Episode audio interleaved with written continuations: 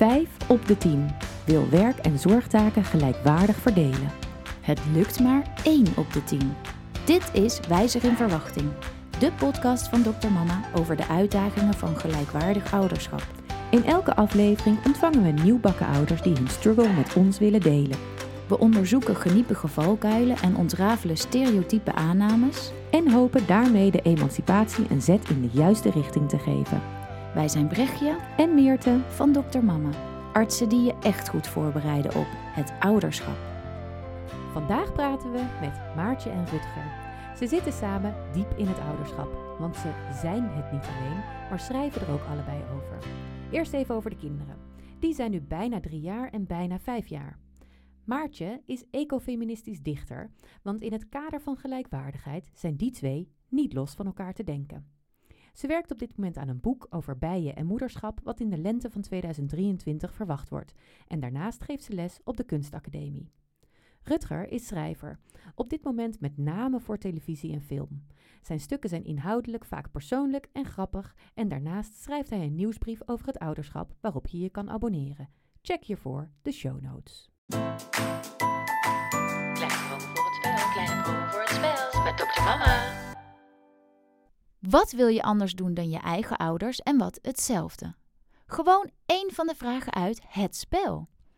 In deze podcastaflevering zal je horen dat het reflecteren op je eigen jeugd en wat je in het opvoeden wellicht anders wil doen, soms ook betekent dat je pijnlijke gevoelens niet uit de weg kunt gaan. Hoe jullie het ouderschap willen invullen kost afstemming en is heel hard werken. Hoe fijn is het als je daar al mee begint voordat de baby er is? Want we vertellen je het nog maar een keer. Daarna bevinden jullie je in een woest kolkende rivier aan emoties en ben je moe. Fucking moe. Dus grijp de kans om met elkaar te bespreken wat van waarde is voor jullie voordat je aan de rollercoaster begint. Of gebruik het als relatie-APK'tje wanneer jullie weer even boven komen drijven en check middels de vragen of jullie nog steeds doen wat voor jullie van waarde is. Koop ons spel voor 29,50 via de show notes of onze website. Dokter Mama zegt.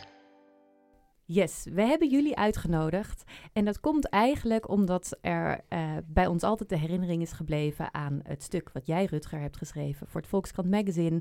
Van Prinsje tot Papa in april 2020. En dat was al eerder uitgegeven. Eh, maar nu nog geüpdate richting corona. En een hele kleine reca- recap daarvan, wat bijna eh, ja, onwaardig is. Je moet het stuk gewoon lezen. ehm, is hoe jullie starten aan het ouderschap, nog eigenlijk in de zwangerschap. We gaan dit toch wel 50-50 doen. En dan begint het ouderschap en er is een enorme hormonenwolk en het gaat allemaal goed, maar langzaam dooft de oxytocine uit. En dan vervallen er toch iets meer stereotype valkuilen. En eh, bemerk jij, Rutger, dat je steeds meer terugtrekkende bewegingen doet. En eh, jij voelt dat je niet ja, daarop kan rekenen. Ehm, en gaandeweg, omdat dat niet veel oplevert, maar ook op een gegeven moment wat oplevert in eh, een kind wat roept: Nee, ik wil mama. denk je. Fuck dat, ik ga aan de fuck yeah parenting. En deed je een step up your game. Ja. En deze pijnlijke eerlijkheid is waar we naar op zoek zijn in deze podcast. En jij kan in elk geval, in elk geval deed je dat in dat stuk, de vinger op de pijnlijke plek leggen. En dat belooft voor dit gesprek in elk geval eh, van alles aan reflectie en voorbij aan de verdediging.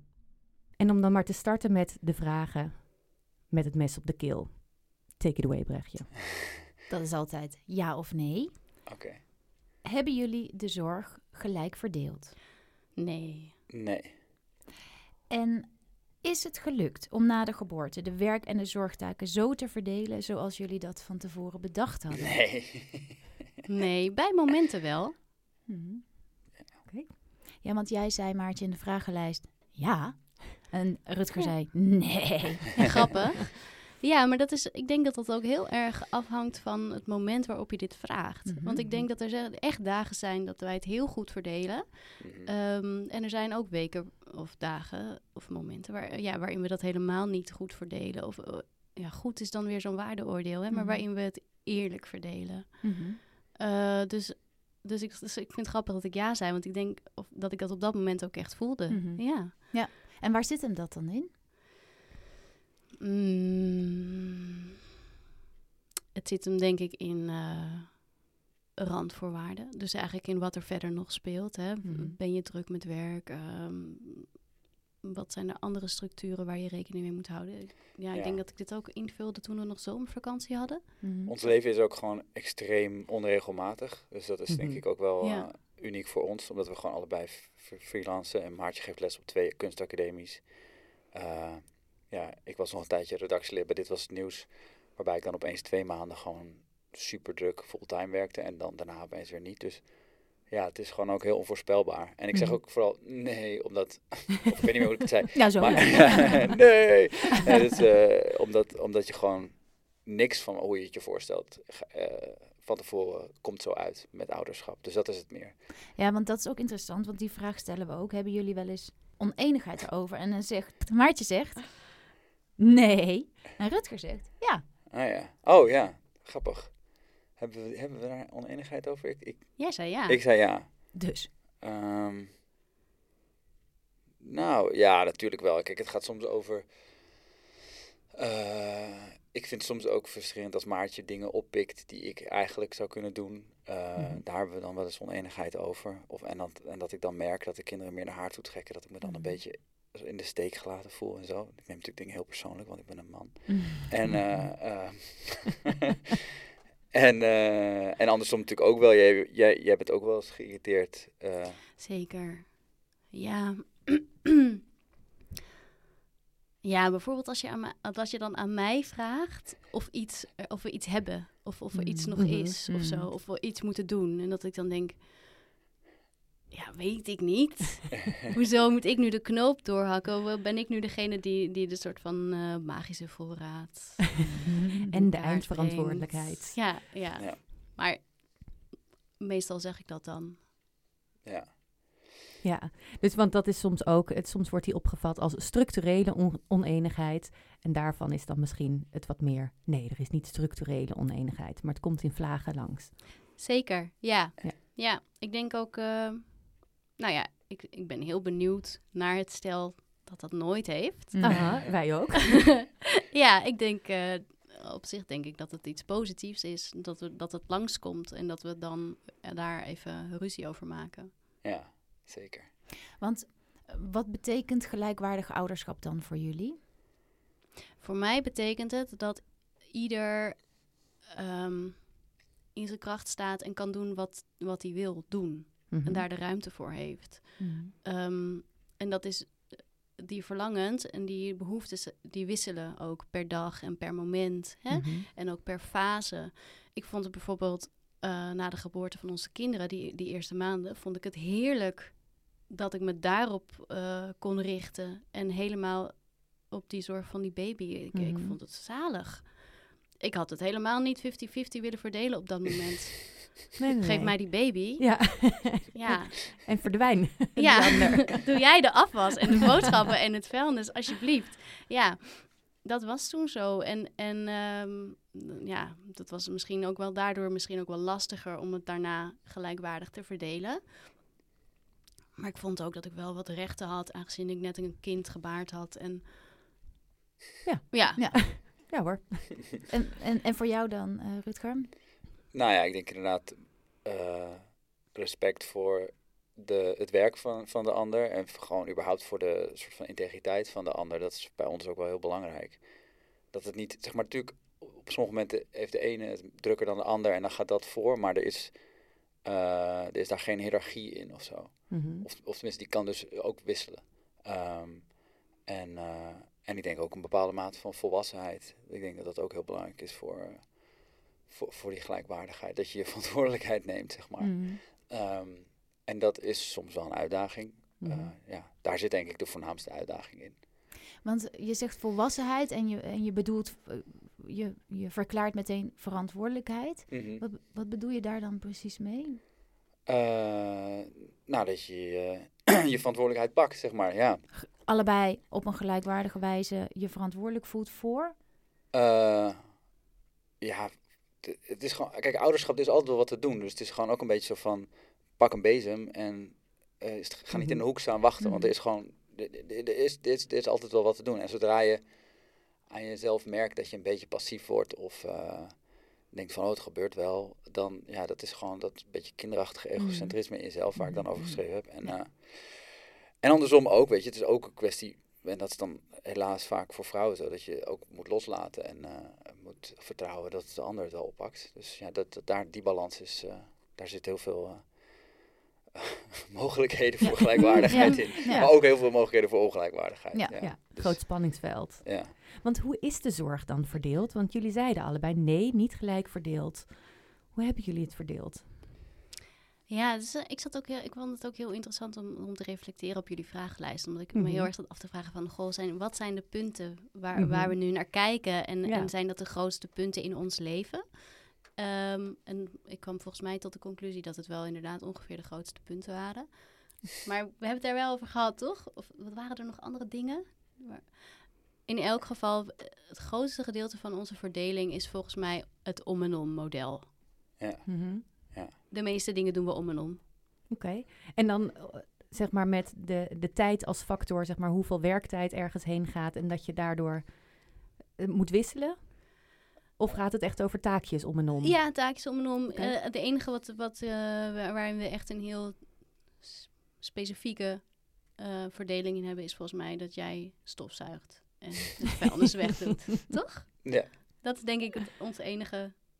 Ja, maar Heel goed, dat, ja, dat doe ik ook niet zo heel veel. Maar eh, nee, maar het is wel zo inderdaad, eh, als, als jij de kinderen wegbrengt, dan haal ik ze op meestal. Mm, en ja. we koken om de dag. Eh, We brengen om de dag de kinderen naar bed. Het is ook gewoon uit helderheid naar onze kinderen. En omdat er heel vaak werd, er- was het zo van... Nee, ik wil dat mama. Of nee, ik wil Mhm. dat... eh." En nu hebben wij nou, gewoon... Dat was niet en, dat was gewoon alleen Nee, maar het ik wil mama. eigenlijk mama. Ja. Wil mama. En, en toen hebben we bedacht, nou, dan doen we het gewoon om en om. En dat is gewoon hoe het is. En dat eh, zorgt wel voor wat eh, rust. ja. Ja. Maar is dat dan niet gelijk? Eh, ja, het is wel groot. Het is denk ik 60, 40. Kijk, ik denk, ik ben gewoon iets meer van eh, dat ik te laat kom, zoals nu net ook bij jullie. En, eh, ik stond al vijf minuten bij de pomp. Ja, precies. Ja, nee, dus dat.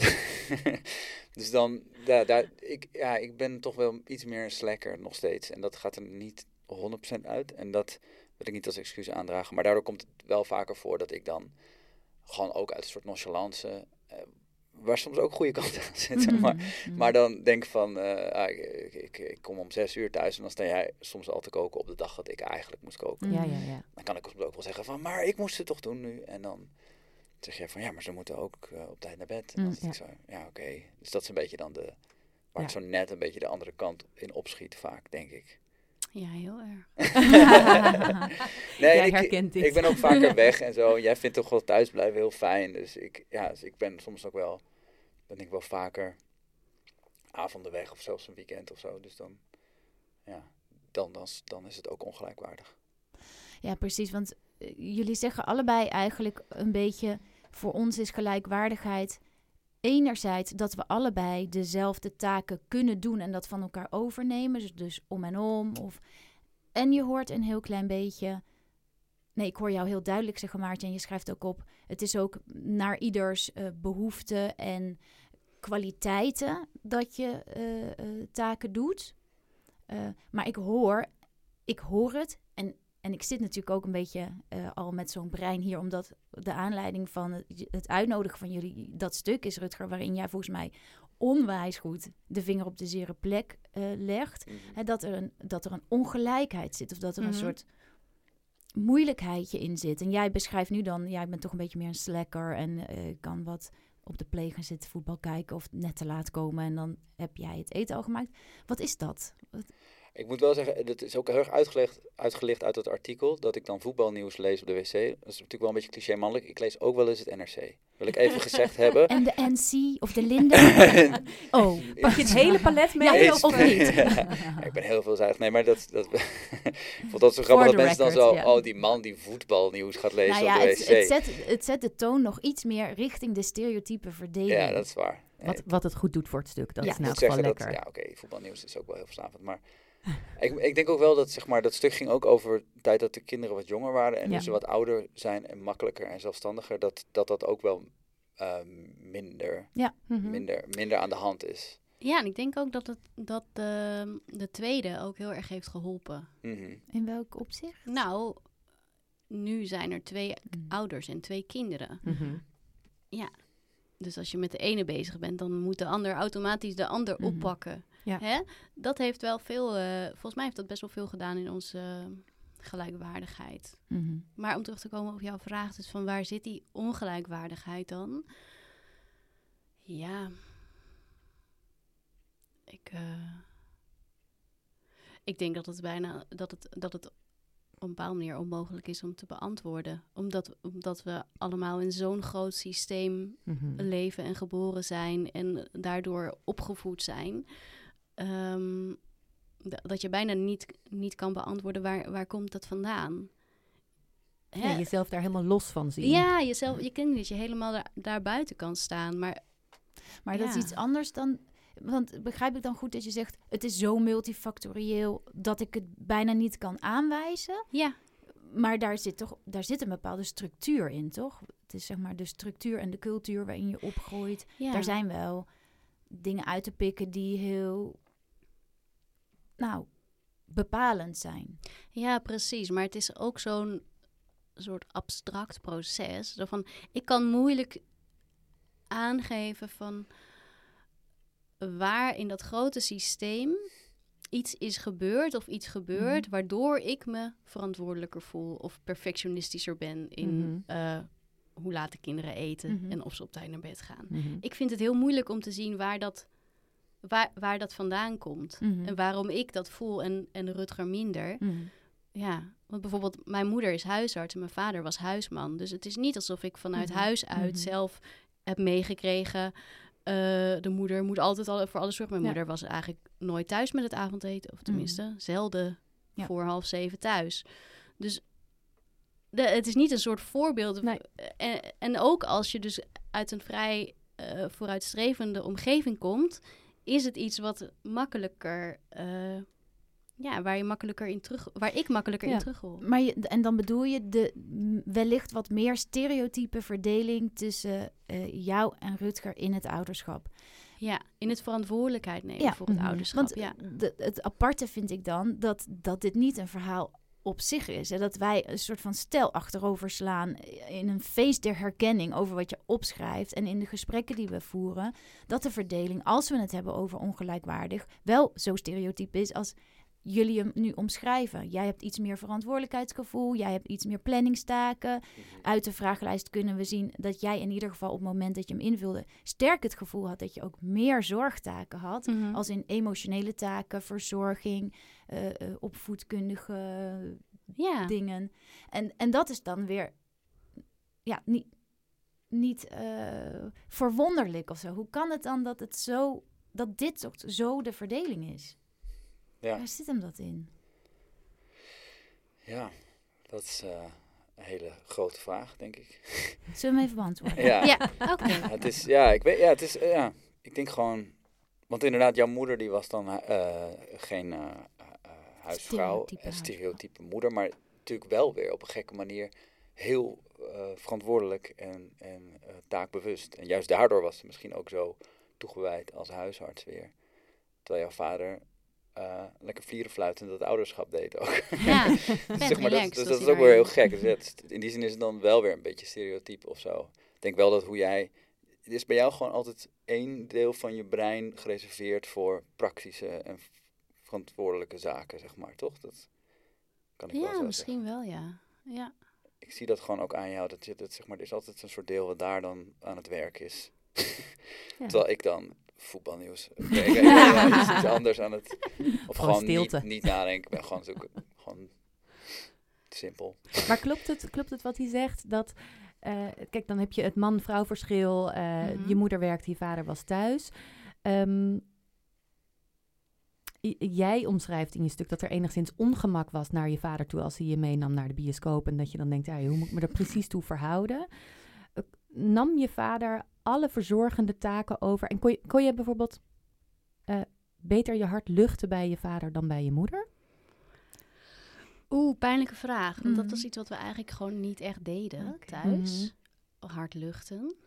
Mhm. dus, eh, ik weet niet of ik dat per se bij mijn vader deed. Ik denk dat, ik, dat we dat sowieso niet Mhm. zoveel deden. Mm. Nee, maar mijn vader nam wel, ja, dat is echt van eh, staartjes in de haren. Hij Ja. vier dochters, dus heel goed in vlechtjes en staartjes geworden. En naar school brengen, bo- eh, boodschappen, huishouden, ja. eh, tijd de luiers weer hebben. Ja. Ja, ja, dat deed hij allemaal. Ja. En hij werkte wel een heel klein beetje als fysiotherapeut. Mhm. Maar, maar er was, waren toen, geloof ik, veel te veel fysiotherapeuten Oh of ja, zo. Dus, ja. ja. Hè, want eh, de, je zegt pijnlijke vraag. Eh, ehm, ik vond het zo opvallend dat in het stuk dat jij schreef, Rutger, dat jij die pijnlijke vraag dus niet per se uit de weg ging. En dat je ook omschreef eh, dat wat het je opleverde door een soort step up your game te doen en dat stukje zorgzame verantwoordelijkheid ook naar je toe te trekken. Dat het enerzijds bij Maartje de ruimte vrij maakte om meer voor zichzelf te kiezen. Anders dan dat je moet zeggen, ik wil tijd voor mezelf en dan ga ik dus ook nog in dat overvolle brein proberen te regelen. Mhm. Maar, maar voornamelijk dat wat het je oplevert, dat het eigenlijk een betere hechtingsrelatie met je kind is. Die namelijk in, op een moment van stress midden in de nacht wakker wordt en om jou roept. Eh, Ja. ik, ik zeg dit omdat jij zegt, oh pijnlijke vraag, van, was mijn vader emotioneel beschikbaar? Ja, was iemand emotioneel beschikbaar? Was er überhaupt iemand? Ja. Maar is, is dat voor jullie belangrijk, dat jullie... Heel belangrijk. Als je dit nu, als je dit nu zo eh, noemt, hè, van, het, van het kind dat dan eh, om papa roept. Ik merk meteen dat het een soort enorme ontspanning geeft. Mhm. ja, dat, dat is omgeslagen. Maar dat heeft best wel, want onze zoon is nu vijf, bijna.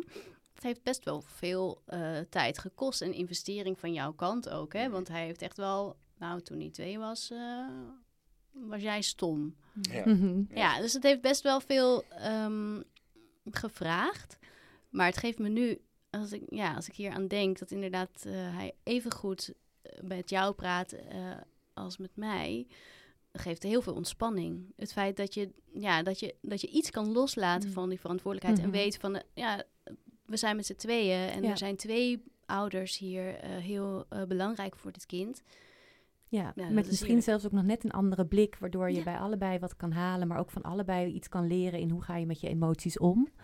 Ja, Maar dus inderdaad een verantwoordelijkheidsopluchting, ja. dat je denkt, ja, dit valt bij beide te halen in plaats van al die emotionele beschikbaarheid moet van één iemand komen. Zeker. Ja.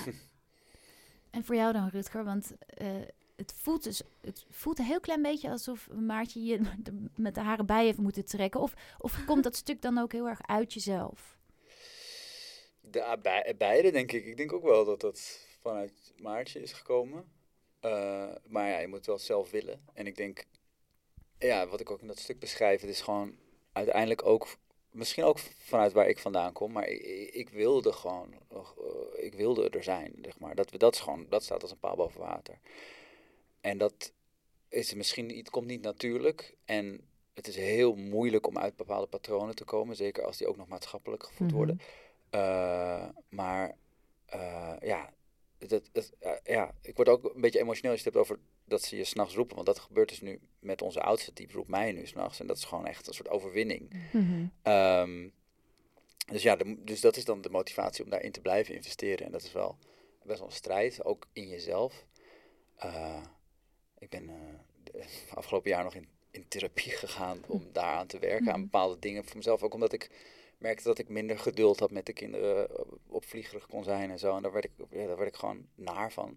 Dan voel je echt die echo's van generaties voor je. Mhm. En dat moet gewoon, dat moet gewoon stoppen. Mhm. Mhm. Eh, dus, dus ja, dat, dat is het dan. Maar het is wel, wat ik ook in het stuk omschrijf, ja, het is, je moet zoveel stappen daarvoor zetten. Want je, je, Ja. je, gaat, je moet je over jezelf heen zetten, je moet je over maatschappelijke normen heen Mhm. zetten.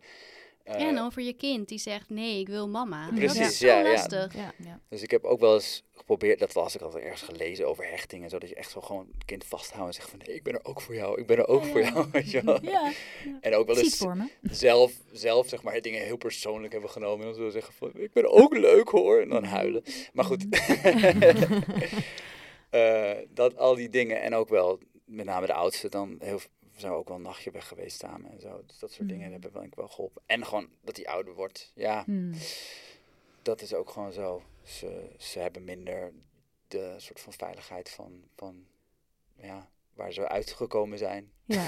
nodig of zo. Ik weet het Oh, niet. ja, want zie je dat zo? Dat, ze- want jij zei het ook, hè, dat in het begin eh, die baby was van mij. En dat vond ik ook heel fijn. Ja, ja. Hebben Ja. baby's de veiligheid van moeders nodig of kunnen ze die ook van vaders krijgen? Ja, uit onderzoek blijkt dat het ook van vaders kan. Maar, eh, en dat dat op zich natuurlijk geen verschil is. Maar ja, er is ook gewoon ja, een heel praktisch component aan. Namelijk dat je letterlijk negen maanden in iemand hebt gezeten die, waar je dan opeens van weg moet. Ja, ik snap ook wel, als ik met een baby verplaats, zou ik ook eh, zoiets hebben van... eh, hier, heb ik, hier woon ik. Ik wil nog wel even in de voortuin blijven of zo. Ik weet, niet, snap je wat bedoel? Gewoon niet, ja. De voortuin, dat roept ook allerlei andere Ja. ja, Heel letterlijk. ja, Ja, nee, terwijl maar- dat, dat is wel leuk, want dat is het mentaliseren, volgens mij, van wat zal zo'n baby voelen. Terwijl we dus inderdaad uit onderzoek weten dat ehm, baby's de stem van de partner ook eh, al herkennen in de zwangerschap, dus ook direct na de geboorte. Ehm, eigenlijk ook in het huid-op-huid contact net zoveel voordelen halen eh, als uit de barende ouder ten opzichte van een vrijwilliger. Dus zeg maar, een vrijwilliger heeft echt minder Mm. voordelen. Dan heb je de barende ouder en, eh, en de partner. Ehm, dat is even goed voor baby's. Mm. Dus daar zitten allerlei eh, ja, bewezen effecten. Maar ik kan me heel goed voorstellen, ja, het voelt inderdaad soms alsof er nog steeds een, een letterlijke navelstreng tussen zo'n kind zit. Mm. Maar dat is dus ook het invullen van het verhaal. Ja. Ja. ik denk eigenlijk dat het, dat het veel minder ehm, gaat over man of vrouw of va- vader of moeder. Maar dat het, dat je, dat het wel gaat over een soort in mate van ontspanning die je kan voelen als je Mhm. een kind vasthoudt of niet. En dat is verschillend per persoon. Mhm. Er zijn ook moeders die bij een kind denken: Oh jezus, Oh, wat moet ik met een baby? Heel, dat lijkt me ook heel frustrerend en heftig. En, ehm, en dan ga je weer terug naar dat grote systeem, waarin je eigenlijk merkt dat, dat meisjes al op veel jongere Mhm. leeftijd eh, die baby op schoot krijgen. Nou ja, ik heb drie jongere zusjes. Ik, Ja. ja. ik- en ik heb heel veel opgepast. Voor Ja. mij was het iets heel natuurlijks. Maar mijn vader is bijvoorbeeld ook heel goed met baby's. Die gaan ook meteen, mijn va- zodra er ergens een baby is, heeft mijn vader, een halve minuut later heeft mijn vader die baby. Dat klinkt nu heel creepy, maar die houdt gewoon heel erg van baby's. Dat gaat heel makkelijk. Hè? Maar jij hebt dat heel duidelijk niet gehad in je leven. Jij krijgt ook enige... Nou ja, voordat wij kinderen hadden, had je echt een soort, stond er een soort paniek in je ogen op het moment dat jij een baby aangereikt kreeg. Dan was het echt zo van, oh jezus, alsof hij in brand stond, die baby. Hè? Dus ik kan me ook voorstellen dat met die spanning is het ook gewoon echt minder leuk om, om, een, eh, een, ja, om een baby vast te houden en om, daar zo dichtbij te zijn. Ja, en het gekke is ook, je krijgt dan dus ook meteen te horen van, eh, eh, van ja, hij wil mama, hè? Hij wil Mm. mama. Mhm. En dan, oh, dus weet je wel, ik heb wel eens bij jou met je tante inderdaad gehad, dat ik dan, dan begon de baby te huilen en dan Ja. nam jij hem over en dan was het zo van, bij mama is toch het fijnste, Ja, hè? ja, het En dan, zat ik zo, en, dan zat ik echt zo van, fuck you, weet je wel. Ja. Wat, wat doe je nou met mijn zelfvertrouwen Ja, als ouder? ja, Dat ja. maak je helemaal kapot. Ja, Eh, in de grond gestampt. En ja, dus dat is ook, ja, dat moet je ook niet onderschatten. Ik bedoel, mannen zijn ook gewoon onzeker, ze zullen het nooit toegeven, maar, dat, maar die hebben ook gewoon daar een soort van opbouw van inderdaad vertrouwen nodig. Ja. Ja. En ik weet nog wel, dat is ook wel een grappige anekdote, dat ik geloof de eerste keer dat ik met twee kinderen alleen thuis was, toen Ja. was Frankie hoe oud, zes weken of zo. Ja, zes weken. Toen ging ik voor het eerst eh, naar zo'n eh, sportclubje. Zo'n eh, zo'n post. Ja. Omdat je ook weer iets moet. Ja, ja. Dat hadden ze wel heel slim gepland, want het was echt op mijn rottijd. ja, om half acht. Ja, Oh, dus man. Dat was, ja, het Ja. was goed, goed Spitsuur, over, Ja, overprikkeling, alles. Ja, Ja, het was training voor jou en een training voor de achterblijvende vader. maar toen weet ik nog wel dat, dat Frankie werd toen, ja, eh, hongerig. En we hadden, deden toen nog geen flesvoeding, volgens mij. In ieder geval, ze begon te huilen en ik had gewoon niks om er mee te troosten. En ik, ik heb toen zo boven die wieg gestaan, zo echt woedend, gefrustreerd, zo van... Ik heb geen borsten, ik kan niks doen! en ondertussen stond Tines, onze oudste, ook een beetje erbij te kijken, zo. En ik was helemaal... En toen kwam Maartje uiteindelijk thuis, toen stond ik, zo, stond ik zo met die baby en toen barstte ik helemaal ook in huilen uit. En toen zei, ik zo, en toen zei Tine zo... Papa heeft geen borsten, mama. Eh, Jammer. Helaas. Oh ja, dat zei hij. Ja, Helaas. helaas. Ja, dat is echt zo. Dat is natuurlijk ook twee. En dat was 20 minuten of eh, hoe lang was het? ja, waarschijnlijk ja, anderhalf uur of zo. Oh, ja, ja, ja. Ja, Ja, want jullie Dus- beschrijven eigenlijk een hele hoop valkuilen in die gelijkwaardigheid. hè. En dat, dat is natuurlijk ook waar we een beetje deels naar op zoek zijn. Van, eh, we weten uit cijfers dat het gewoon lastig blijkt om het gelijkwaardig te verdelen. Dat veel patronen stereotyp uitvallen. ja. En jullie beschrijven, ja, het is patronen, eh, hoe je bent opgevoed zelf, wat de maatschappij je oplegt. Ehm, eh, ook een beetje biologisch misschien, hè, de fysieke band die je als moeder hebt met... Nou ja, je Eh, hebt in elk geval geen borsten. ja. Dat, Je hebt geen borsten, Mm. dat ook. Zijn er nog meer valkuilen?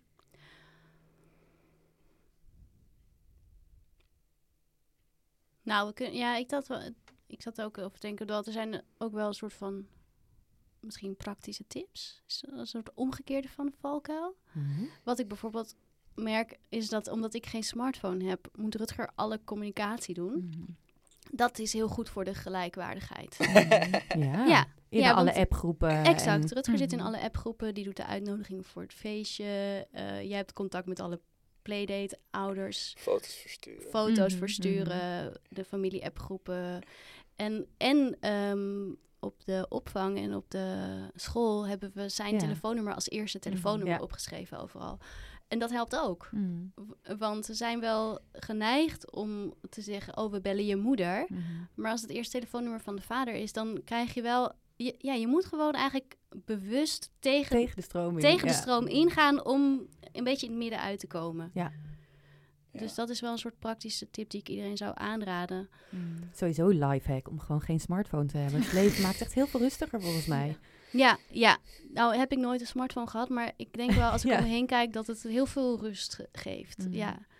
Maar het is ook wel heerlijk dat Rutger dan alle communicatie doet. Dat hoor. is een... Ja, want ja, anders we moeten niet echt- allebei geen sma- Precies, smartphone. raak Dan je word je helemaal, losgezongen van Ja. de wereld of zo. Ja, zit je al meer in het thuisonderwijs segment. Mm. Ik heb het beeld. Ehm, Ja. En ik vind ook gewoon, ja, de standaarden voor mannen zijn, zeg maar, het is heel dubbel. Ja. Want ik las ook wel eens dat Sylvia Witteman of zo dan twitterde van, ja, vrouwen moeten het ook gewoon loslaten en dan accepteer Mm. dat, dat de kinderen thuis eh, pasta met ketchup eh, geserveerd krijgen. Mm. Toen dacht ik aan de ene kant, dacht ik van, ja. Aan de andere kant dacht ik, jezus, kunnen mannen niet eens Nee. pasta saus De degradatie van de Zeg maar, vader. maar dat, maar dat, daar zit ook al dus weer een beeld Ja. in van mannen kunnen niks. Ja, ja. Eh, en volgens mij, eh, nou ja, ja, en blijkbaar als je het hebt over Op dat gebied dan, accepteren, dan, dan zeg je daarmee dus eigenlijk ook... eh, de vrouw is de eindverantwoordelijke en accepteert bepaalde knievallen. Dat is eigenlijk, Ja. eigenlijk onzin, want je bent samen eindverantwoordelijk. En je hebt samen een idee over wat, wat kinderen eten en niet eten. Ja. Voor mannen ligt de standaard vaak echt schrikbarend laag. En dan heb je dus ook geen. Als, dan heb je dus ook niks om naartoe te werken of zo. Als het Mhm. zo van. En dat, ik denk dat mannen dat ook heel erg intern hebben. Zo van, vroeger zet je één bordje in de keuken en dan was mama zo van, oh wat goed, je helpt. Maar, eh, en nu, weet je wel, je hebt ook zo'n cartoon uit de New Yorker van een man die staat te stofzuigen. En die heeft dan zo'n fantasie van dat hij een medaille krijgt. en dan net helpt, helpt out, staat er dan boven. Zo van dat hij, dat hij daar een prijs voor krijgt. En die fantasie heb ik ook best wel vaak gehad. Zo Ja. van, zo van ik, soms vraag, zeg ik het ook tegen jou van, ik heb stof gezogen, zie je het? En dan, dan weet ik echt zo een koekje, zeg maar. Ja. Maar, maar dat, is, ja, dat is echt verschrikkelijk. Maar, en dus ook met, met die pasta met ketchup. Dan zou, ik, zou, zou je wel kunnen zeggen van nou, fijn dat je hebt gekookt, maar misschien kun je eens wat recepten van Jamie Oliver checken. Super makkelijk, weet je wel. En kan, dat mannen ook nog wat gaan leren. Want dat is dus, dat, dus die standaard mag omhoog, maar ja, andersom mag bij vrouwen misschien dan weer soms de standaard omlaag. Dat je gewoon denkt van, dat je zelf, en wat je net zei, denkt van nou, ik geef ze gewoon pasta met Ketchup. Ketchup. tomatensaus, zou ik dan wel zeggen. Maar, en of ze gaan maar wat later naar bed, of weet ik veel, of whatever. Dat het gewoon, dat daar iets meer... En inderdaad ook met een oppas. Misschien dat ik dan wel iets makkelijker denk van... Nou, we doen dat gewoon en we gaan gewoon, of zo. En dat jij dat dan iets moeilijker vindt om los te laten. Maar in ieder geval is dat Ja. wel een ding natuurlijk. Ja. eh, loslaten. Ja, ik denk dat ik me gewoon ook vaak ehm, denk te kunnen inbeelden hoe onze kinderen dingen gaan ervaren. Dus dan- ik weet dat het ook niet helemaal kan, maar dan denk ik toch van, oh, het was al een lange dag en eh, er was ook nog eh, BSO en eh, eind van de week, ze zijn waarschijnlijk overprikkeld. is het dan niet een beetje te veel met die oppas? Misschien kunnen we beter de oppas pas na het in bed leggen, vragen. Dat we dan toch maar eens even zelf in bed leggen. Terwijl jij bent dan toch iets meer... Je kan makkelijker zeggen... ehm, ja, fuck de kinderen. Mm. Ik bedoel, wij gaan nu een avondje met z'n twee iets leuks doen. Is en dat- ze komen er wel overheen Ja. of zo. Is dat karakter? Ik weet het niet. En Misschien is dat ook wel iets wat heel veel moeders hebben. Maar dat, Ja. ja. Ja. Ik vind het geen karakter. Nee. Voor mij klinkt het heel erg als dit komt direct voort uit dat verlof. Waarin je dus zo primair moet afdalen naar inderdaad continu het lezen van signalen die totaal niet duidelijk zijn. Waar je ook de hele tijd huilend op de bank zit en denkt: Mm. Ik weet, ik heb borsten, maar ik weet niet wat ik moet doen. Die heeft hij al drie keer gehad en wat en nog steeds niet duidelijk wat er moet gebeuren. Maar dat je dus zo moet intunen en dat je dat drie maanden lang doet en op je eigen koers moet gaan varen.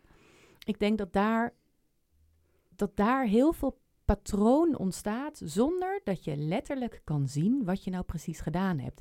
Plus het is nooit af. Daar zit ook iets wat jullie al een paar keer gezegd hebben. Dit, dit kan forever doorgaan. Het is natuurlijk nooit een punt waarin uiteindelijk de kinderen aan het einde van de dag zeggen... nou, ik heb alles gekregen wat ik nodig had vandaag. Dit gaat voor mij voor een veilige jeugd zorgen. Dank u wel. Weet je, dat zou Ja. ook lekker zijn in plaats van een medaille. dat gewoon die kinderen zeggen, thank you. Ja, ik denk dat je daarin wel, wel iets heel goed zegt. Dat ik, ik denk dat als vaders, als alle vaders en jij ook, als jij vanaf het begin twee dagen in de week echt alleen was geweest met de baby, Ja. dan was het anders verlopen. Ja. Dan had Mhm. je, had je ook minder hoeven vechten waarschijnlijk. En dan was je waarschijnlijk ook meer, ja, in connectie wil ik zeggen. Ja, zeg maar, Afgestemd. afgestemd geweest op de boel. Ja, dat, zeker. Ehm, Maar Ja. alleen, echt in de Alleen. solo care. Dat je, dat je geen backup hebt en dat je denkt, ja, ik moet het dan ja, opvangen. maar dat is ook het, ver- dat vind ik ook het, het verwarrende en het, het moeilijke van verlof. Mhm. Want ik vind het heel fijn dat het er is. En ik had echt niet ehm, eerder willen werken. Absoluut niet. Maar het is heel lastig dat als dan één iemand verlof heeft, Mhm. eh, dat dat automatisch toch ook een beetje betekent dat je dan meer huishoudelijke taken op je neemt. Want jij bent nou eenmaal thuis. Mhm. Hè? En, en dan kan je wel zeggen, oké, vandaag is het jouw dag met het kind. Maar je hebt nog steeds nergens omheen te gaan. Nee. Want je bent nog steeds thuis. Mhm. Dus het Ja, is zo'n toch heel... sportklasje. Ja. Yay. Ja, en dat is dan s'avonds om half acht. Ja. Mhm. Eh, dus, dus het is... Natuurlijk kan je daar als moeder ook wel proactiever in zijn. Mm. Maar ja, ik zie het bij heel veel vriendinnen. Zelfs de meest hoogopgeleide vriendinnen eh, met PhD's... die waren opeens toch wel heel erg zo van... Ja, nou ja, als ik straks weer ga werken... ja, dan gaat het huishouden toch wel eh, achteruit. Ja. Zo van, ja, maar, maar... Oh, maar hoe was het dan er hiervoor? Voordat Mhm. er een kind was... Toen was het toch ook gelijkwaardig? En hoezo is dat dan... Doordat dat het verlof maakt ook iets opeens Mhm. Helemaal, Onge- ja. ongelijkwaardig. Wat heel vreemd is. Want aan de andere kant zou je zeggen... gun alle vrouwen eh, drie maanden verlof nadat ze een kind hebben Mhm. gebaard. Ik bedoel, dat is toch... Ja, daar moet ook vooral niks van afgaan daarnaast. Nee, maar er moet iets verzonnen waardoor, waardoor je daarna niet op de blaren zit in plaats Nou van... ja, en dat, dat wordt wel verzonnen, alleen dan een klein beetje magertjes, namelijk de vijf weken verlof voor eh, partners. Ja. Ehm, maar dat is ook een beetje wat je zegt, zolang jij nog als leading lady bijna van, van dat hele proces met je borsten eh, daar de dienst loopt uit te maken, eh, kun jij ook weer een beetje met alle respect achteroverleunen en de prins zijn. Eh, ehm, waar als jij meer helemaal alleen ervoor zou staan, zoals je in je laatste nieuwsbrief schrijft, Mhm. de, eh, de kak uit de broek van je kind vegend en het in het blote reetje en de pislaarsjes naar huis laat gaan. Ehm, ja, dat, je, de, dat, dat, dat je daar dus die minuut tot minuut afstemming en verantwoordelijkheid en afhankelijkheid van je kind van jou, eh, of jij de schone kleren wel of niet bij je hebt, ja. Ja. dat je die pas echt kan voelen. En dat je daarmee dan dus wat meer gelijkwaardig opgaat. Ja, Ja. precies. En dat is dus, maar dat is dus ook echt super vet. wil ik wel even zeggen. Zeg maar, als je dus zo in tune komt met je kinderen, Mm. dat is wel, ja, ik vind dat ook wel eh, heel, ja, dat is gewoon zo, eh, hoe moet ik het zeggen, ja, gewoon super cool dat je een soort van... ik kan alleen maar vet en cool zeggen. Ik ben, Ja, ik ben echt... Het is ook vet en cool. Nee, maar bedoel... Duidelijke schrijver, is- veel woorden tot je vocabulaire. ja, ehm, nee, maar dit, het, is, het is bijna inderdaad... de- Je kunt er ook niet echt woorden aan geven, want het is heel dierlijk of zo. Je komt heel erg in Ja. tune met hun... Mm. eh, je, je wordt gewoon één. En dat is gewoon heel mooi en, en cool. En ik, me- ik moet ook wel zeggen dat dat is ook wel makkelijker... Misschien omdat je dan het al langer doet. Maar ook omdat de kinderen ouder worden. En ik Mhm. bijvoorbeeld goed ben in praten. En ik vind Mhm. het heel fijn dat de kinderen nu lekker kunnen praten. Want dan kunnen ze Mhm. uitleggen wat ze Ja. willen en zo. In plaats van dat je zegt van... eh, wat, Ja, betekent wat dit zeg helpt? Ja. Ja.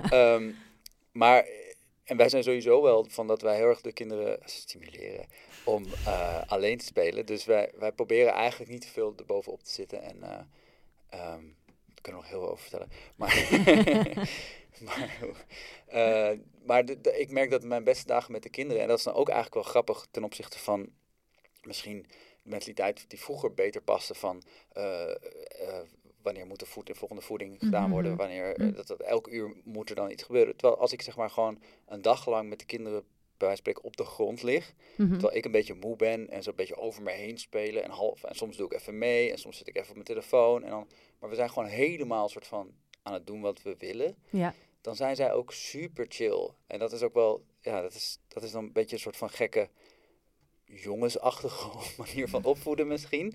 Op een gekke manier. Eh, maar dan merk ik ook van, en, en jij bent dan vaak meer van, nu moet er al van alles gebeuren. En dan worden de kinderen daar soms ook weer een beetje onrustig van. Dan zit ik zo van, maar we liggen hier toch lekker met z'n allen op de grond, weet je wel. Maar Dus- kook je dan s'avonds pasta met ketchup?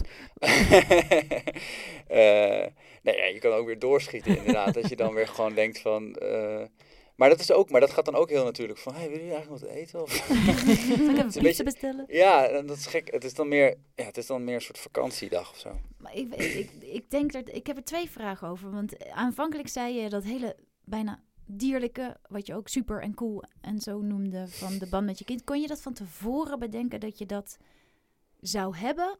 Of moest je dat ervaren? Eh, nee, ik denk dat ik gewoon daar me niks bij kon voorstellen. Precies. En eh, kon jij je, want ik denk bij mezelf, ik kon me heel goed voorstellen, zeg maar, de verantwoordelijkheid die het zou zijn om het te doen. En oh ja. misschien ook wel het romantische... De droombeelden. Precies, de droombeelden.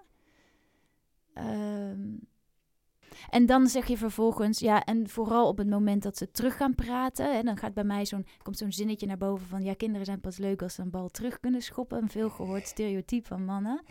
En dus eh, het wordt leuk als ze terugpraten. Daarvan denk ik ook, ha- als jij de kans had gehad om in die hele primaire periode, waarin ze van minuut tot minuut afstemming vragen met jou, ze totaal niet te lezen zijn, maar uiteindelijk lukt het je wel om ze te lezen, omdat je gaat begrijpen, voeden, slapen, huilen, troosten, al die hele primaire dingen. Ja, ik, ik voel ook alweer het zweet over mijn rug. ja. Ja, dat als je de kans had gekregen, zou je dat dan niet al vroeger kunnen ervaren? Ja. ja, het is grappig dat ik dan zeg dat, dat ik er gestrest van word. Eh, dat is ook wel een verschil tussen ons. Als wij nu in een serie of zo baby's zien, dan word jij heel blij en ik, krijg helemaal een soort van anxiety.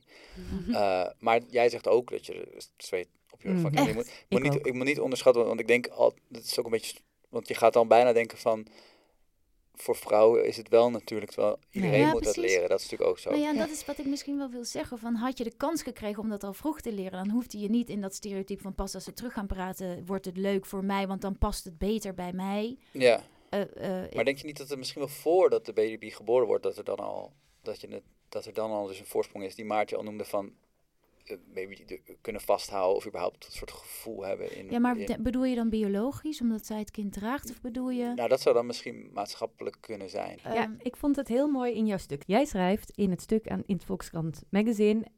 In de nachten verlangde je ernaar om te vluchten of je werd bevangen door spijt over de beslissing. Is dit nu mijn leven? dacht ik melodramatisch. Mijn vriendin had ook zulke gedachten, vertelde ze later, maar kon ze minder lang toestaan. Nou ja, ja, ik had toevallig van de week nog met een vriendin over. Het is altijd het- op een bepaalde manier degene die als eerst zegt: ik kan het nu niet meer, Ja. is degene met, eh, met de macht.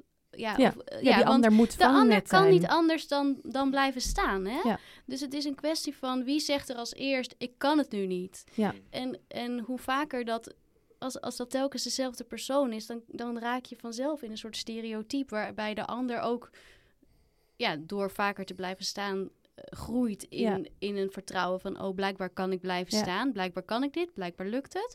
Eh, en en de, degene die als eerst zegt, nee, ik kan het niet, sterkt zichzelf ook in die overtuiging van, oh, ik kan het niet, ik, Nee. eh, Nee. ik vind dit moeilijk, eh, de kinderen willen mij niet. Nee. Ja. En wordt daarin ook bevestigd, want de kinderen willen jou niet. Ja, maar Ja. het komt volgens mij bijna nooit voor dat beide ouders zeggen...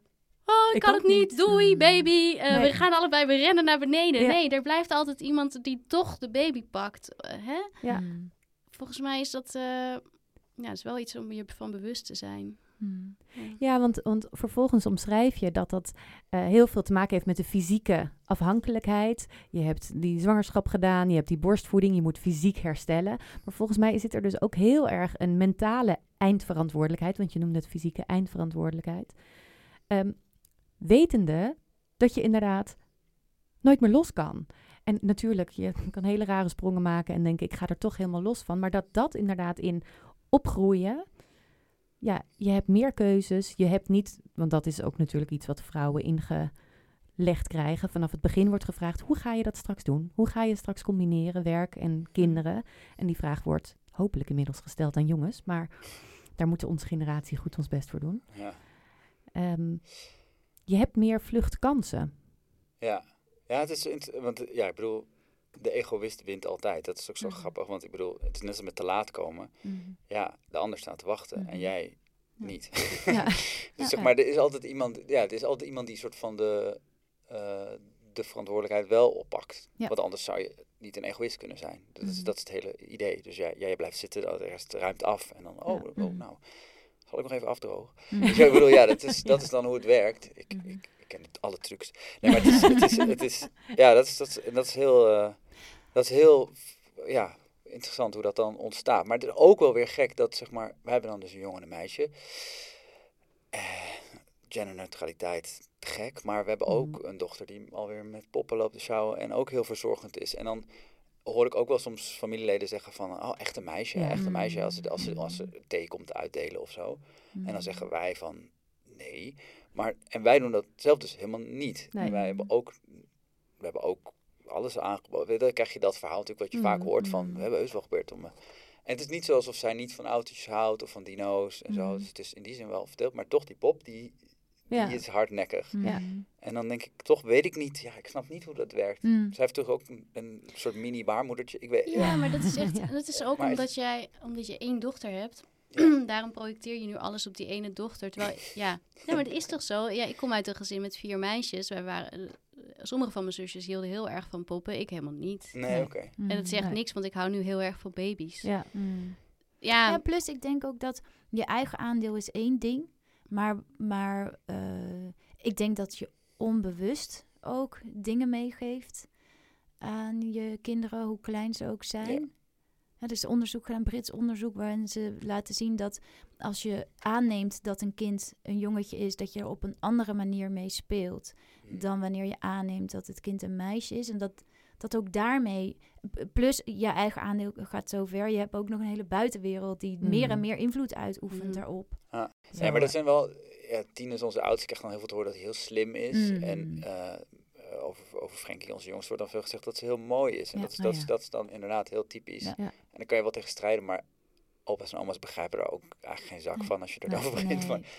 maar denk jij dan dat het soort van toch gewoon toevallig persoonlijkheden is? Dat, dat onze dochter verzorgend Ja. is en Tien is wat meer een dromer. Die... Ja, Hij is ook heel lief natuurlijk, ja. Ja, ik denk dat Frenkie gewoon verzo- ja, dat, daar echt van geniet. Mhm. Van, al- ook omdat ze heel sociaal is op de opvang en heel makkelijk op kinderen afstapt. Ik denk dat dat een beetje Mhm. bij elkaar hoort. En als ik ook zie hoe ze op de opvang dan met baby's nu, want ze Mhm. zitten nu in zo'n verticale groep, met baby's aan het spelen is. Ik denk echt dat dat op een bepaalde manier ook vanuit haarzelf komt. Dat ze dat gewoon heel leuk vindt. Maar ja, misschien is dat ook wensdenken. Zo van Nou ja, dat ik, we daar niet een soort mal in haar in een mal drukken. Mm. Nou, je hebt ook nog de eerste en de tweede. Die hebben Ja. ook toch hele andere rollen in het ja leven. dat is waar. En ook dat is soms wensdenken. Dat wil zeggen, ik kan ook dingen bij mijn tweede zien die, die misschien helemaal niet waar zijn. Maar ja, Nou, ik denk dat je karakter niet uit kan sluiten natuurlijk. Maar eh, ik denk wel dat er meer dingen spelen en deels ook onbewuste processen. Eh, ook al heb je je nog zo voorgenomen om eh, je kinderen op dezelfde wijze te benaderen. Ja, Ja. vast. Want ehm, eh, wat. We hebben het gehad over gelijkwaardige verdeling, over jullie proces met jullie twee kinderen en eh, hoe jullie hebben moeten werken voor een gelijkwaardige verdeling, wat er belangrijk is. Ik heb een heleboel valkuilen ook gehoord in wat het moeilijk maakt om het gelijkwaardig te verdelen. Maar wat, wat valt er te winnen? Wat valt er te winnen als je, de- als je de zorg gelijkwaardig verdeelt? Wat valt er voor jou te winnen, Maartje? Nou, die ontspanning. Mhm. Hè? Ja. Dus als je ervan uitgaat, eh, als ik nu even mijn ervaring eh, projecteer op andere moeders Mhm. en ik ervan uitga dat zij misschien ook een soort, ja, een bepaalde eh, verant- verantwoordelijkheid voelen, een soort, ja, je noemt dat ook wel, hè, dat je eigenlijk in je hoofd er nog altijd mee bezig bent, ook als je er niet mee bezig Mhm. bent, het vooruitdenken, het in sync zijn. Ehm, als je daarvan een gedeelte kan delen met je partner, dat geeft heel veel rust en ontspanning en ruimte die je vervolgens voor andere dingen kunt gebruiken. Zoals Mhm. voor jezelf of voor vriendinnen of hè, leuke dingen. En dat is alleen maar heel positief. Mhm. Ja, want daar zit dan ook een groot deel van je waarde eigenlijk. Ja, ik- er, je kunt eigenlijk volgens mij niks verliezen. Voor Nee. jou. En, en jij, Ja. Rutger? Ja, ik ben daar helemaal mee eens. Het is, het is- ja, eh, ik moet denken aan eh, Louis C.K. Misschien niet het meest woke voorbeeld nu, maar, maar die heeft ook zo'n stukje over dat, dat hij zo een stel in de supermarkt bezig ziet en zij is van helemaal eh, gestrest, bezig die boodschap te doen. Hij loopt er een beetje achter, een beetje nukkig op telefoon, zo inderdaad sportnieuws te kijken. en, en, en dat hij gewoon zoiets heeft van, "Oh, ik kan, ik, ik zou nu wel willen zeggen tegen hem van, zeg gewoon nu, kan ik je helpen, zeg maar. Mhm. Dat is zeg maar gewoon zo'n simpele vraag. En dan, en dan zou je gewoon bij haar gewoon meteen zo'n soort van, oh ja, neuk me hier in dit gangpad. Gewoon meteen, zeg maar. Gewoon, gewoon, alsjeblieft. Dit is gewoon... nou dat is dan Louis C.K. Maar, maar ik bedoel, ik denk gewoon, ja, eh, je krijgt er ook heel veel voor terug. Het is, het is, het is, als je... Ik ben niet zo heel goed in...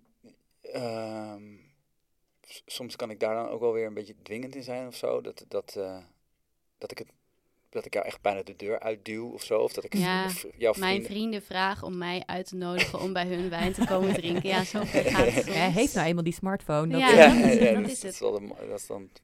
Maar ja, dus in plaats van dat ik gewoon zeg van ga gewoon niets doen vanavond, zie maar wat je gaat doen, wil ik dat dan ook wel weer voor je invullen inderdaad. Maar dan krijg Maar je invullen wel. of faciliteren? Wat, wat is dan de Eh, gedachte erachter?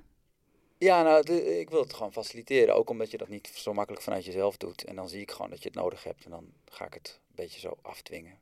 Eh, maar je krijgt dan je krijgt gewoon een heel ontspannen iemand terug. Mm. En dat is voor iedereen uiteindelijk goed. Eh, ja, dus ik denk uiteindelijk is het voor iedereen goed. Dat is, het best, dat is eigenlijk de beste uitkomst. Dat is denk ik ook wat jij bedoelde met iedereen moet zoveel mogelijk ja, eh, tot wasdom Mm. komen, zeg maar. Ja, en dan heb je het vooral over eh, jezelf als individu en jullie in een relatie. Ja. En voor jullie kinderen? eh, ja, het- dat is toch gewoon het beste. Ik bedoel, als, als, als je er allebei bent, dat is toch gewoon, het, dat, je merkt gewoon aan ze dat ze dat het, dat, ze dat het fijnste vinden. En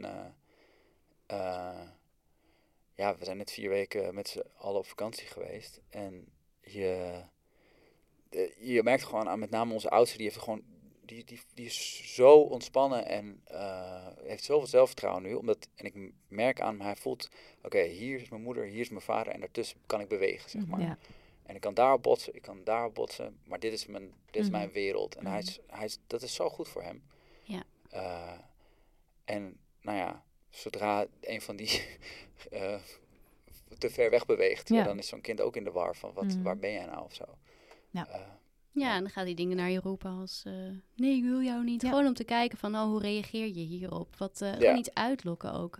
Hè, als, Ja. je, als iemand afwezig is, vaak is dan een reactie ook om dan Mhm. er tegenaan te schoppen. Te kijken van, waar ben je dan precies? En hoe Mhm. reageer je hierop? En eh, ben je er eigenlijk wel? Vind je me eigenlijk wel belangrijk? Mm. Dus het is ook gewoon een kwestie van een soort helderheid. Ja. Ja, Ja. en dat, maar dat slaat ook wel weer terug op wat ik eerder zei, dat ik dus wel de, er veel was, eh, afgelopen, al, al- eigenlijk altijd, maar eh, eh, dat ik dus nog niet zo dat geduld en zo kon Mm. eh, behouden en, en die opvliegerigheid en, en nou ja, soms gewoon boosheid. Mm. En dat is minder geworden doordat ik in therapie ben geweest. Mhm. Oh. Wat ik iedereen aanraad. En dat geldt voor iedereen. Maar het geldt voor iedereen, Ja. zeker. Ehm, Ja. Ja, zodat je die emotionele beschikbaarheid hebt. ja, en ik ben nu gewoon rustiger, heb ik het idee. En dat is ook voor hem dan weer en voor mijn kinderen allebei heel ja, fijn en duidelijk. Dus, Ja. dat is, ja, dus je moet er zijn, maar je moet er ook wel rustig zijn. Nou ja, dat raakt een beetje aan wat je eerder zei. eh, Dat ik dus als ik een baby hoor huilen, voel ik stress. En eh, ik herken, ik zit met een huilende baby op de bank. En ik moet zelf eigenlijk ook huilen, omdat ik het gewoon niet meer overzie. Ja, Eh, eh, ik vind als ik jouw stukken lees en de podcast, ik heb eh, op de fiets hier naartoe nog gauw even een podcast er doorheen geramd. oh wow. Van jou met ehm Koen Hels. Oh, Oh mooi.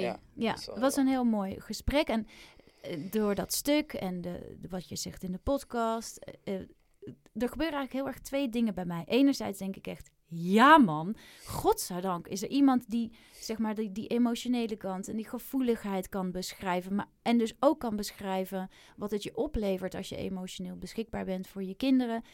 Eh, en nu is het dat ze s'nachts ja, om jou roepen, maar straks is het dus dat je kind een emotionele band heeft met jou op, op een volwassen niveau. Mm. Eh, Dus enerzijds eh, denk ik, wow, dat je die, die stereotypen, die taboes eigenlijk een beetje doorbreekt. Van ik moet ook huilen en ik weet het ook niet altijd. En ik hecht waarde aan zorg en zorgzaamheid.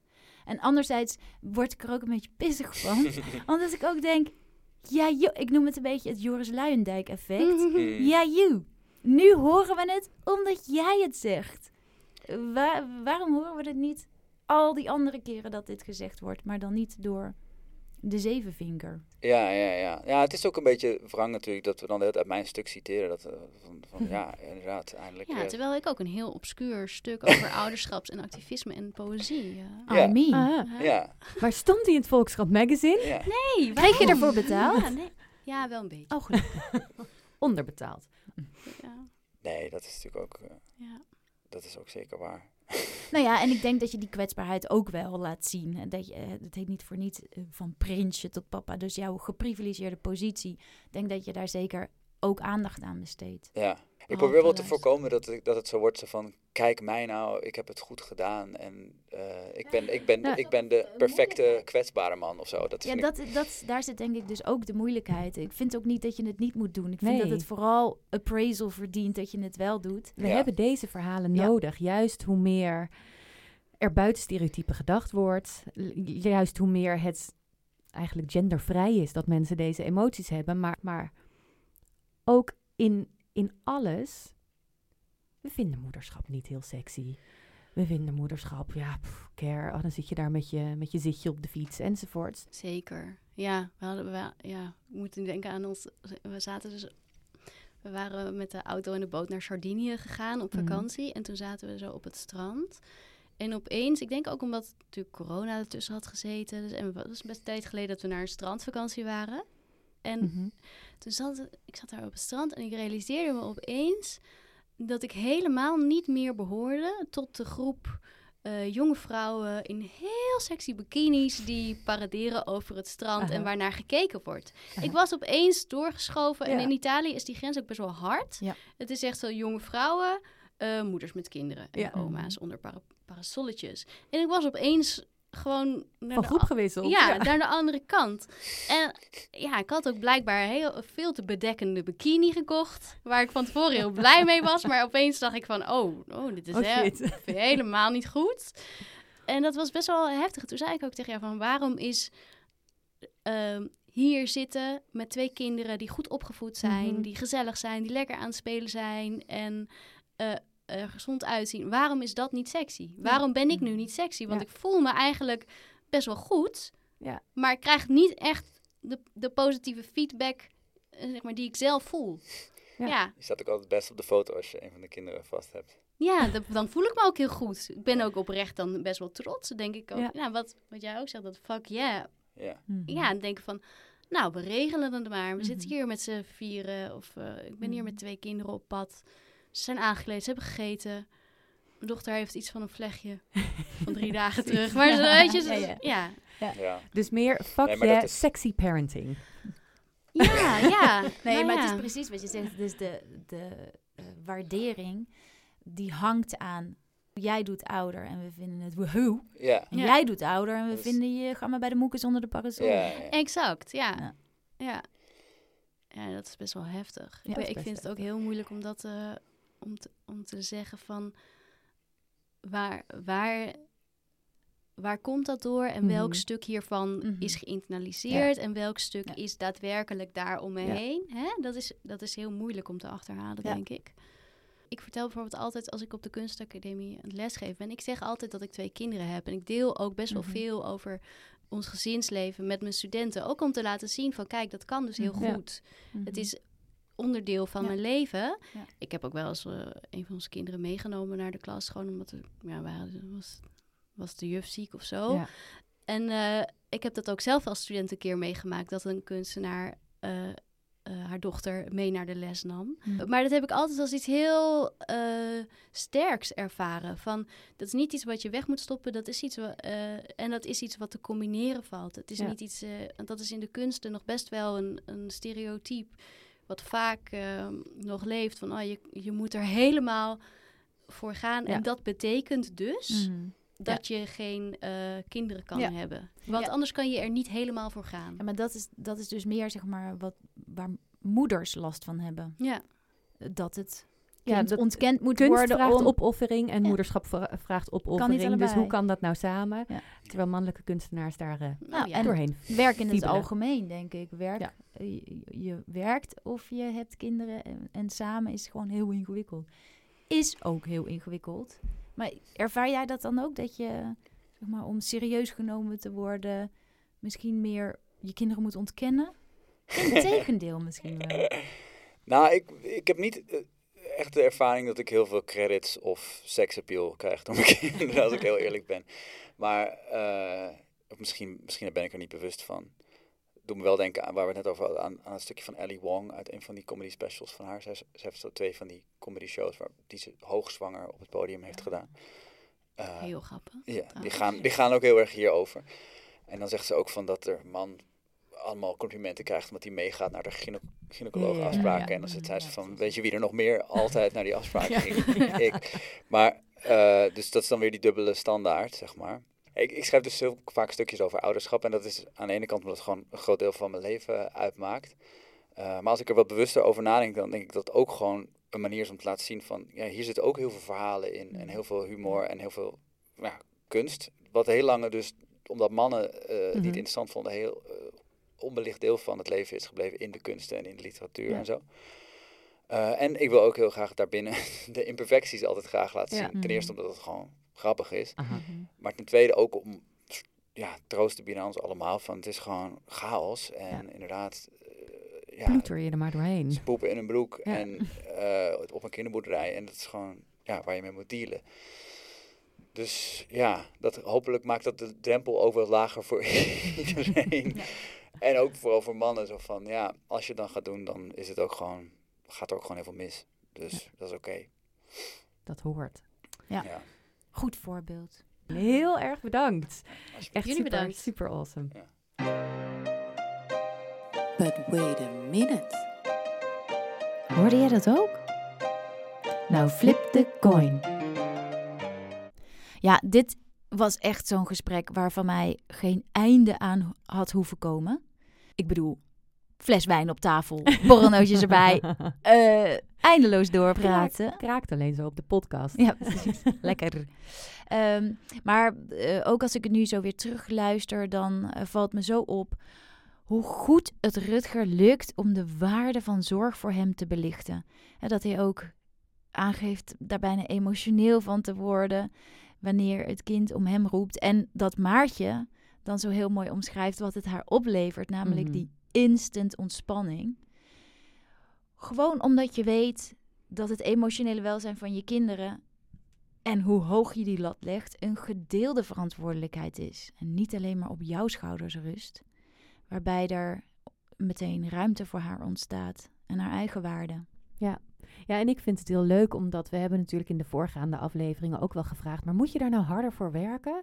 Zeg maar, hebben we de, de lat voor vaders laag of moet je harder werken als je dus die biologische achterstand in moet halen, als je die negen maanden meetelt, als je dat verlof meetelt? En meestal wordt er gezegd, nee, nee, hoeft niet, gaat eigenlijk wel goed. En volgens mij is eh, Rutger de eerste in deze serie die zegt, ja, ik heb daar echt harder voor moeten werken. En ik ben daar fucking trots op. Ehm, omdat het oplevert, ondanks dat je dus gewoon wakker gemaakt wordt in de nacht. Maar het levert hem echt op, omdat hij inderdaad die waarde van zorg zo goed kan zien. En wat ik ook heel erg mooi vond, was eigenlijk het inzicht wat kwam doordat Maartje aan het bespiegelen was met, ja, hm, hoe kan het nou toch dat ik dan zo erg nadenk over wat de kinderen denken rondom een oppas. Of ze overprikkeld zijn, of het einde van de week is, of ze dan nog mee moet eten, al dat soort dingen. En dat we eigenlijk samen tot de conclusie kwamen: ja, je hebt leren nadenken over je kinderen of voor je kinderen in dat verlof.